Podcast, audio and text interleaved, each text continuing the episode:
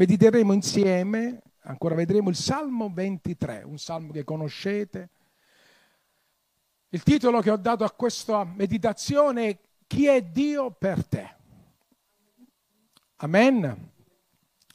Vi invito ad alzarvi in piedi, vogliamo ancora leggere il Salmo 23, dal verso 1 al verso 6.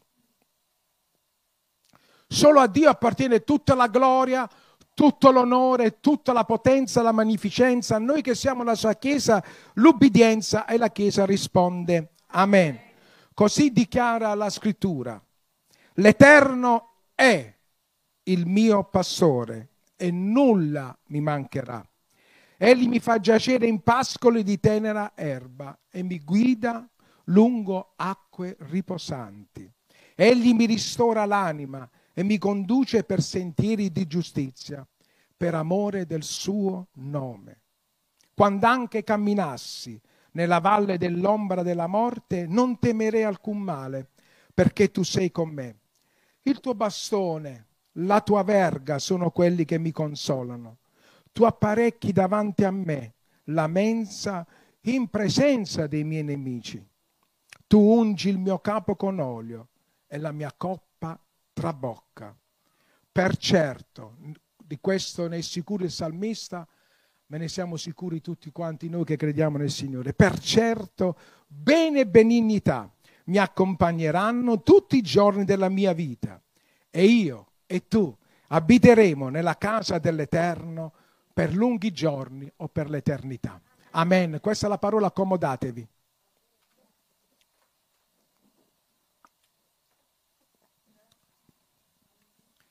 Questo salmo è un capolavoro, è un inno meraviglioso che Davide, ispirato dallo Spirito Santo, ma soprattutto Davide in, questo, in questi versi, in questi sei versi, apre il suo cuore. E noi possiamo vedere in, questo, in questi versi, ecco che Davide apre il suo cuore al Signore e fa una dichiarazione di fede, fratelli e sorelle. Questa è una dichiarazione di fede perché ha realizzato nella sua vita chi è Dio. L'Eterno inizia con questa frase, l'Eterno è. L'Eterno è. Chi è l'Eterno? Chi è Dio per te? Davide definisce Dio un pastore. E adesso andremo a vedere le caratteristiche, le qualità del pastore. Ma chi è Dio per la tua vita? È una persona che tu releghi in un, in un, in un angolino del tuo cuore. O per te Dio è una religione di andare una volta alla settimana o quando hai bisogno. Chi è Dio per te? Adesso ti risponderà Davide chi è Dio per lui. E poi tu farai un, ancora un esame introspettivo tra te e Dio e dire, ma il Dio di Davide è lo stesso mio Dio, quello che penso o credo di avere nel mio cuore, nella mia vita, è lo stesso Dio. Posso fare le stesse dichiarazioni di fede che ha fatto Davide? Questo è il punto di domanda che Dio dice a ognuno di noi questa sera. Chi è Dio per te? Chi è? Davide dice, l'Eterno è un'affermazione, un verbo. L'Eterno è, è l'Io sono, è l'Iddio onnipotente, Signore creatore del cielo e della terra, dell'universo, di ogni cosa che ne contiene. Lui è l'Eterno. E lui dice, lo definisce un pastore. Chi meglio di lui può dire l'Eterno è il mio pastore? Perché lui è un pastore. Prima di essere re di Israele, per essere il pastore del popolo di Israele, lui è stato pastore di pecore. Per questo lui scrive questo salmo, apre il cuore al Signore e fa questa dichiarazione di fede. L'Eterno è il mio pastore. Perché l'Eterno si prende cura di me. Perché l'Eterno mi guida, mi accompagna in questa vita. Perché l'Eterno non mi farà mancare di nulla, dichiara poi. Mancamento di nulla significa di nulla, di ogni bisogno che tu puoi avere, spirituale e materiale. Lui non ti fa mancare di nulla, lui fa questa dichiarazione. Questo è il nostro Dio. Dio vuole vedere in te e in me chi è Dio nella mia vita e in quale posto lo, lo, lo metto. Dio vuole essere al primo posto, lo predichiamo sempre da dietro questo pulpito. Se tu non metti Dio al tuo posto, non puoi ancora ricevere ciò che sono le promesse di Dio. Il nostro Dio non è un Dio part-time, o un Dio da servire solo la domenica. O facciamo il fioretto come si usa in certe ancora denominazioni. No, no, chi è Dio per te? Davide dice è il mio pastore. Lui si prende cura di me. Lui mi porta, mi guida, mi accompagna, mi ama vede i miei bisogni. Se ho bisogno di guarigione, lui mi guarisce, mi cura, è il mio medico, il mio Signore. E dice nulla mi mancherà. Dalla traduzione dall'ebraico, nulla mi mancherà, vuol dire anche io nel mio cammino di fede non fallirò, perché ho fatto dell'Eterno il mio Dio. La traduzione ebraica, una delle traduzioni alla radice, dice fallimento, mancamento, ma c'è anche il fallimento. Tu non fallirai se hai fatto dell'Eterno il tuo Dio. Il nemico tenterà, che si chiama diavolo e Satana, di farti fallire, di far fallire i tuoi progetti, di far fallire i desideri che hai di servire il Signore. Lui cercherà di far fallire tutti i tuoi proponimenti. Poi sta a te permetterlo o no, di ascoltare le sue menzogne e le sue bugie. Sappiate che il primo dardo che manda il nemico è lo scoraggiamento. Tu non sei degno, non vedi, non ce la fai mai. Ti proponi che domani mattina devi alzare per pregare e poi oh, sei preso da tanti impegni, oppure non ti alzi, oppure prendi sonno e vedi, non, non sei capace. Chi te la fa fare? Tanto Dio ti salverà ugualmente. Basta che vai una volta, una volta, ogni tanto in chiesa, ti ricordi di lui, Dio ti salverà. Queste sono le menzogne. E lui ha detto le menzogne nel giardino di Eden, lui dice le mezze verità per far cadere ancora in maniera particolare i figli di Dio nei tranelli, nei suoi tranelli, nelle sue trame. Ma voi dovete dichiarare, siano distrutte le tue trame eh, diaboliche nel nome di Gesù Cristo. Allora Davide dichiara, l'Eterno è il mio pastore non avrò mancamento di nulla, non fallirò nella mia vita. Se noi vediamo la vita di Davide, possiamo dire che ha avuto una vita di alto e basso, perché la nostra vita come è tutta in alto? Ma gloria a Dio, buon per voi, la mia no. È stata una vita come tante vite, come le, quella di Davide, ha avuto dei momenti di difficoltà, momenti uh, che, che, era al settimo cielo con Dio, aveva delle rivelazioni di Dio, ma è stato un uomo che ha avuto le sue fragilità, però aveva qualcosa, era umile e amava Dio. Quando gli veniva detto che lui ha sbagliato, lui si è prostrato, si è umiliato davanti a Dio, ha chiesto perdono a Dio. Lui era l'uomo secondo il cuore di Dio. E qui lo vediamo, il suo cuore che si apre. Dice, tu mi fai giacere in pascoli di tenera erba. Giacere. Allora, vi voglio portare, sogniamo un attimo, eh, insieme. Andiamo in un prato verde, bellissimo. Eh? Quando vediamo un prato verde, qual è la, il primo pensiero che facciamo? Vogliamo sdraiarci, è vero? Quando vediamo un bel prato, no? In primavera o d'estate, abbiamo il desiderio di sdraiarci, di sentire l'erba dietro la schiena morbida e fresca sulla nostra schiena. Difatti, la traduzione dall'ebraico di, di giacere significa proprio sdraiato. Ecco, il verso 2 ci parla del riposo. Del riposo. Dio dà riposo. Vedete, dice, dice Davide, sì, tu sei il mio pastore, mi conduci, mi fai, ma mi dai riposo mi fai giacere in questi pascoli di tenera erba e mi guidi lungo queste acque riposanti. Cioè che cosa...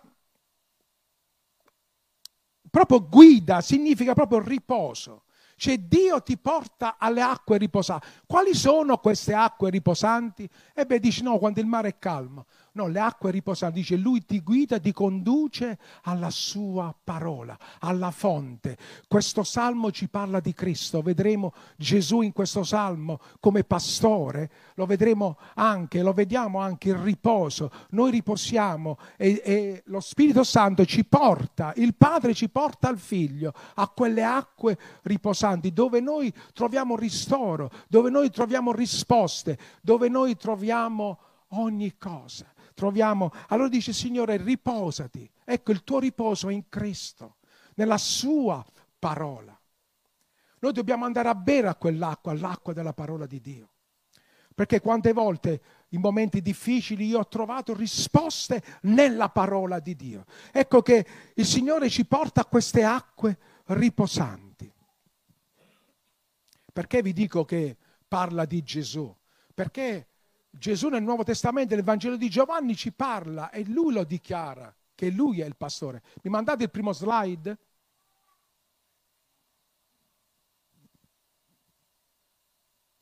Io sono il buon pastore e conosco le mie pecore e le mie conoscono me.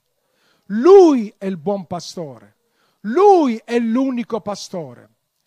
E dichiara anche sempre nel Vangelo di Giovanni che lui ha deposto la sua vita per le sue pecore. Lui ha pagato il prezzo di riscatto. In ebrei dichiara la scrittura, senza spargimento di sangue non c'è remissione di peccato. E Dio ha offerto se stesso per, affinché noi fossimo riscattati.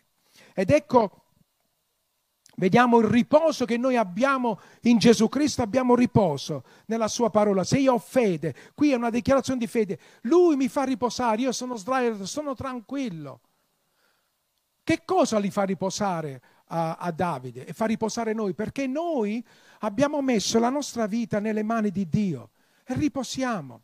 Questo non vuol dire che nella nostra vita non ci sono prove, non ci sono tribolazioni, ma questa è la vittoria quando tu nella prova riposi nelle promesse di Dio. Quando tu dichiari al nemico la parola di Dio, perché la parola di Dio è una spada a doppio taglio, affilata come la parola di Dio, non ci sono altre spade, dichiara la scrittura. E noi riposiamo. Dice, egli mi ristora l'anima. Ristora l'anima, voi state pensando che come un nutrimento il ristoro, invece no. La traduzione dall'ebraico dice, egli mi restaura l'anima, cambia il significato, restaura, cioè lui è l'unico restauratore, lui inizia un'opera nel tuo cuore, toglie il peccato, toglie i risentimenti, l'odio, le ferite del tuo cuore, lui restaura il tuo cuore. Vedete come cambia? Dice ecco, lui ristora il tuo cuore e ti conduce per sentieri di giustizia. I sentieri di giustizia significa che lui ti sta portando alla rettitudine. Allora restaura il tuo cuore, mette la sua parola nel, nel tuo cuore e ti guida alla rettitudine, alla santità, a camminare per le sue vie. Questo dichiara Davide, perché non è, noi non siamo capaci di guidare noi stessi. Il Signore è venuto e ha detto io sarò con voi perché vi devo guidare in questo mondo di tenebre, in questa vita, nelle difficoltà. Però noi possiamo riposare. Voi quando, quando da ora in poi, che vi troverete in qualche difficoltà nelle prove, fermatevi un attimo e guardate questo prato e voi sdraiatevi su questo prato, prendetevi un attimo fra voi e il Signore, sdraiatevi. Dice Signore, vedete, voglio riposare in te. La mia fede mi fa riposare nelle tue promesse. E vediamo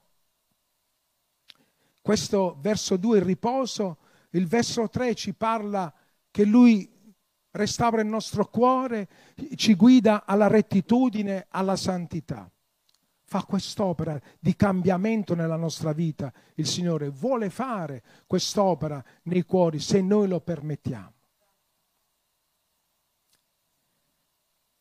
E poi dice, ecco, qui ci parla della prova. Fino al verso 3, che bello. Dice, ma questa è fantasia, Pastore Roberto, cosa stai dicendo? Mica così la, la vita vissuta, qui è una fantasia. No, no, no. Abbiamo detto prima che questa è una dichiarazione di fede che fa Davide. Una dichiarazione di fede che lui confida interamente nel Signore, il suo cuore è arreso interamente a Dio e dipende da Dio. E dice anche, questo lo dichiara a chi lo sta dichiarando? Lo sta dichiar- Adesso dal verso 4 incomincia a parlare con un atto, sta dichiarando a Dio la sua fede, adesso si gira e guarda il nemico, al diavolo, lo guarda negli occhi e gli dice, quando anche camminassi nella valle dell'ombra e della morte, io non temerò alcun male. Anche se tu vieni la valle dell'ombra sta parlando di una valle che è in Israele, che è un canyon. È un canyon, una valle molto stretta e non, non, per come è stretto questo canyon, non penetra la luce del sole. E voi immaginate, immaginiamo, abbiamo, siamo andati sul prato, adesso andiamo in questo canyon, in questo deserto, insieme andiamo. E siamo lì davanti e non vediamo niente. Cosa, il primo sentimento nella, nella nostra vita cosa viene? La paura, il buio, l'incertezza. Cosa ci può essere in quella valle? C'è paura, c'è incertezza. Ma Davide dichiara quando anche camminassi, noi quando c'è una, una, una prova nella nostra vita, che può essere di qualsiasi natura, abbiamo paura veniamo presi dall'ansia, dall'incertezza. Cosa mi accadrà? Cosa mi succederà? Ecco che in un attimo dimentichiamo tutte le promesse di Dio. Invece qui Davide lo dichiara con fede. Quando anche camminassi in quella valle buia, oscura, io non temerò alcun male. E quando anche alla fine di questa valle mi aspetta la morte, anche quella io non temerò. Perché Dio mi ha promesso la vita eterna. Dio mi ha promesso un luogo meraviglioso dove vi è la giustizia, dove vi è l'amore di Dio, dove vi è Gesù che ci aspetta. Non temerò, non temo alcun male. Io non temo, perché so in chi ho, ho creduto. Perché lui non teme il male? Perché ha fatto una dichiarazione all'inizio, al primo verso. L'Eterno è il mio pastore. O nella valle dell'ombra della morte, o nel deserto, ovunque starò, o nel mio palazzo regale, o sul mio trono. Dio è con me, Lui mi ha messo qui, Lui mi fa attraversare questo. Io so che ogni cosa della mia vita coopera al bene per coloro che amano e temono il Signore, per coloro che hanno fatto di Dio il loro pastore, la loro guida, colui che si prende cura di noi il pastore che depone la sua vita per le sue pecore. E io sono al sicuro nelle mani del Signore. Quando anche camminassi da questa valle, sì, dovesse venire anche la morte, io so che la morte è un passaggio, perché la, la vita è un tempo, ma so che dopo la morte c'è la vita eterna. E io vivrò col Signore, noi vivremo col Signore in eterno. Qua questa dichiarazione di fede al nemico. E poi aggiunge al nemico, questo mio Signore apparecchia, lui mi serve. E vediamo Gesù negli ultimi momenti, dopo la cena, lui si cinge i lombi di un asciugatoio e lava i piedi ai suoi discepoli, li serve. Io vi do l'esempio di umiltà, del vero servizio. E qui vediamo che dice Davide, lui è Dio che apparecchia la mensa dinanzi a me, al cospetto dei miei nemici. Che cosa vuol dire a te e a me? Non guardare l'empio che prospera, Dice come Signore io soffro, ho penuria, mi manca questo e quell'altro e incominci a guardare gli altri e a dire come mai quell'empio, quello che fa male prospera. E ti dice il Signore a te non guardare l'empio che prospera, ma guarda Dio con fede perché il tuo Dio ti provvederà. Il tuo Dio ti provvederà. Lui apparecchia una mensa. Voi non la vedete, ma la state sentendo. Dio ha apparecchiato una mensa questa sera. Dipende da voi di prendere e mangiare di quello che Dio vi ha provveduto questa sera. E Dio non, non, vi provvede un cibo che perisce, ma Dio vi dà il cibo della sua parola che non perisce, ma dura in eterno. Amen. E lui apparecchia la mensa al cospetto dei tuoi nemici, vuole intendere il Signore, che il Signore benedice la tua vita, perché hai fatto del Signore il tuo pastore.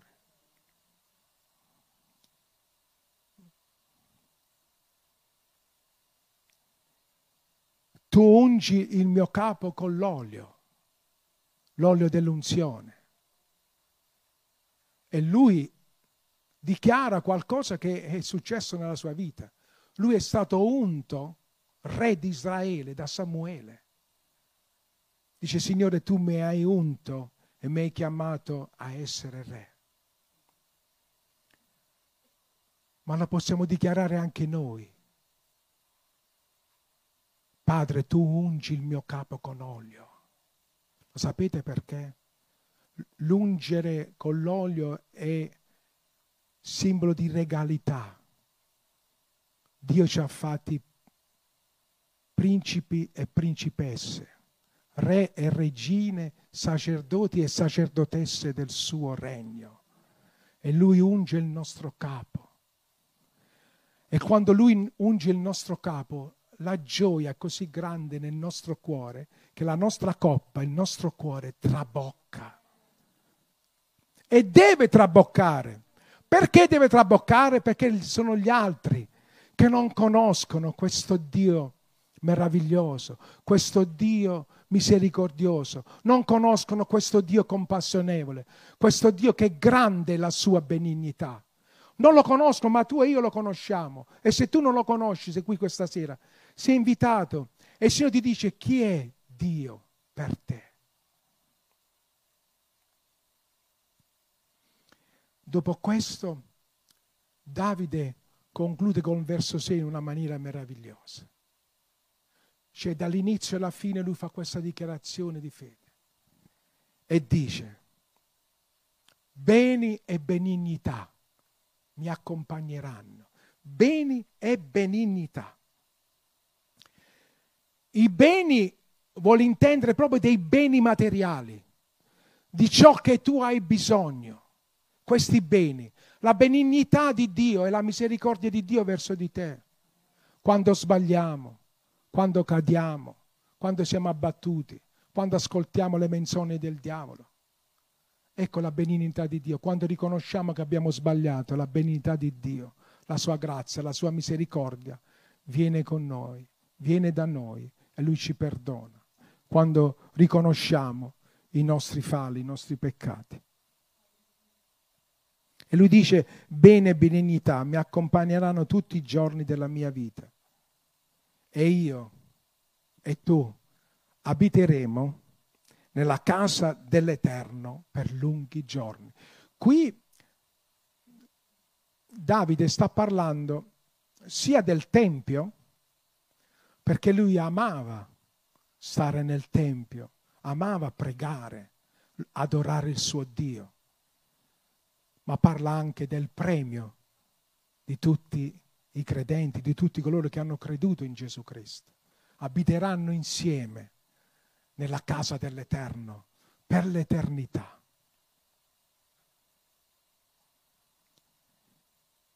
Queste sono una dichiarazione di fede di Davide, ma sono delle promesse che Dio ha fatto nella sua parola e Davide le ha fatte sue. Chi è Dio per te? chi è Dio per te. Se fai di Dio il tuo pastore, tu abiterai nella casa dell'Eterno per lunghi giorni, per l'eternità. Se fai di Dio il tuo pastore. Si intende che tu e io ogni giorno abbiamo bisogno di mangiare. Allora il pastore cosa fa? Sa che hanno bisogno di cibo. Apre lui la porta dell'ovile, fa uscire le pecore e le porta a mangiare il cibo buono, il cibo solido. Se vede una pecora zoppicare, la cura. E lui va davanti alle pecore, dice la scrittura. Lui li guida, li indica la via. Perché la scrittura dichiara che Gesù è la via. Gesù è la verità. In Gesù vi è la vita, perché Lui è vivente e dà vita a tutti, a coloro che credono in Lui. Allora se noi facciamo del Signore il nostro pastore, Lui ci guiderà in questi sentieri di giustizia, di rettitudine, di santità, affinché noi un giorno abiteremo con Lui nella sua casa. Concludo. Chi è Dio per te. Amen. Un caro saluto a tutti i fratelli, gli amici che ci hanno seguito. Dio vi benedica. Amen.